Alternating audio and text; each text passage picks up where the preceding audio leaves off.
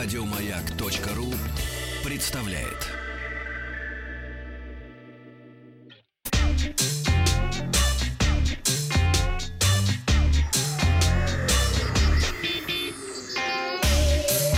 Страна транзистория.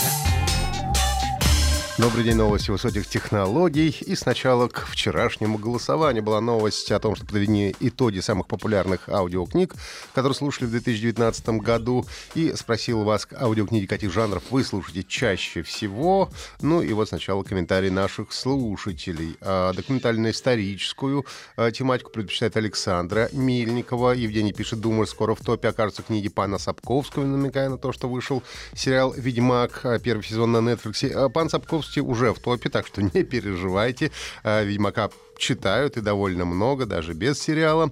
А, многие жанры прекрасны по-своему, пишет Екатерина. Лично для меня примечательные комедии, фэнтези, более того, художественная литература с психологическим и философским уклоном, как, например, романы Тургенева. А Ника читает все, мне интересно все. Ну и голосование а, на втором, а, на третьем месте у нас как раз не слушают аудиокниги, на втором художественная литература 26%, и большинство предпочитает фантастику и фэнтези 39%. Ну и сегодня в выпуске Motorola Razr отложен, самые успешные бренды смартфонов, что будет с антивирусом Windows 7, клавиатура для геймеров и игры с самой красивой графикой. В ближайшие дни должны были начаться продажи складного э, Motorola Razr 2019 года, но производитель внезапно отложил начало продаж и поставок смартфона на неопределенный срок. Ну, правда, причина этому стала не какая-то в последний момент выявленная неисправность, как было уже с несколькими смартфонами с изгибающимися экранами, а по заявлению вен вендора слишком высокий спрос на новинку. Представители компании отметили, что несмотря на изначально запланированное открытие предзаказа на 26 декабря, руководство Motorola вынуждено отодвинуло эту дату. Когда именно можно будет купить смартфон, компания пока не сообщает, ограничиваясь фразой «немного позже». Razer 2019 года — это раскладушка с гибким экраном, а, чуть больше 6 дюймов. Смартфон построен на базе процессора Snapdragon 710, а, получил 6 гигабайт оперативной памяти и аккумулятор на 2500 мАч. Ну и единственное, что странно, в 2019 году основная камера с разрешением 16 мегапикселей, стоимость смартфона составляет полторы тысячи долларов. Исследовательская компания Counterpoint Research назвала самые успешные бренды смартфонов. По данным аналитиков компании, общемировая прибыль от продаж смартфонов в третьем квартале этого года составила 12 миллиардов долларов. Это на 11% меньше в сравнении с прошлым годом, то есть продажи смартфонов в этом году падали.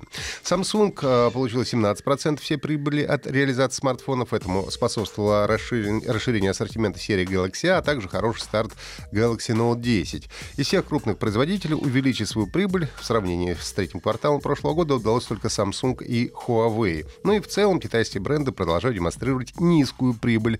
Но с развитием сетей пятого поколения произойдет некоторое улучшение положения для многих китайских брендов. В числе тех, кто может получить первые дивиденды, будут Huawei, Oppo, Vivo и Xiaomi. Ну а первое место на мировом рынке телефонов продолжает занимать Apple, захватив в третьем квартале этого года 66% прибыли и 32% общего дохода от продаж всех смартфонов в мире. Наиболее прибыльными рынками для компании стали США, Европа и Япония. Аналитики предполагают, что в праздничный сезон продажи техники Apple продемонстрируют дополнительный рост. Компания Microsoft прояснила ситуацию а, с встроенным Windows 7 антивирусом а, Security Essentials. Вначале компания заявила, что антивирус, так же как и Windows 7, потеряет актуальность после 14 января, когда закончится поддержка этой операционной системы.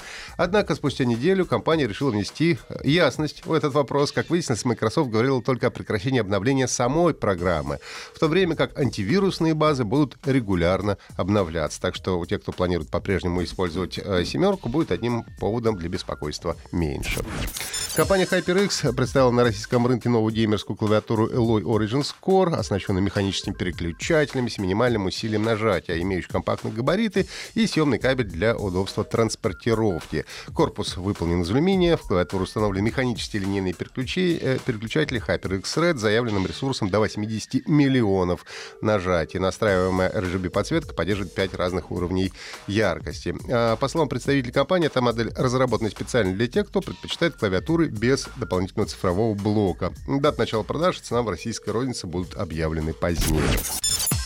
Ну и специалисты портала Digital Foundry Алекс Баталья и Джон Линнеман подвели итоги э, этого года, назвав игры с лучшей графикой, вышедшие за последние 12 месяцев. Resident Evil 2 и Devil May Cry 5 отметили за потенциал для следующего поколения консоли, отличную производительность и великолепное качество изображения. Ace Combat 7 Skies Unknown за цветовую палитру, атмосферу 60 кадров в секунду и детализацию в VR-режиме. Plague Tale Innocent за высокое качество графики, детализация моделей персонажей освещения при сравнительно небольшой команде разработчиков. Ну и, наконец, тройка лидеров. Третье место получила Quake 2 RTX, переработанная классика 97 года, за отражение, освещение и другие современные эффектные, эффекты. На второй э, позиции Control и Gears 5.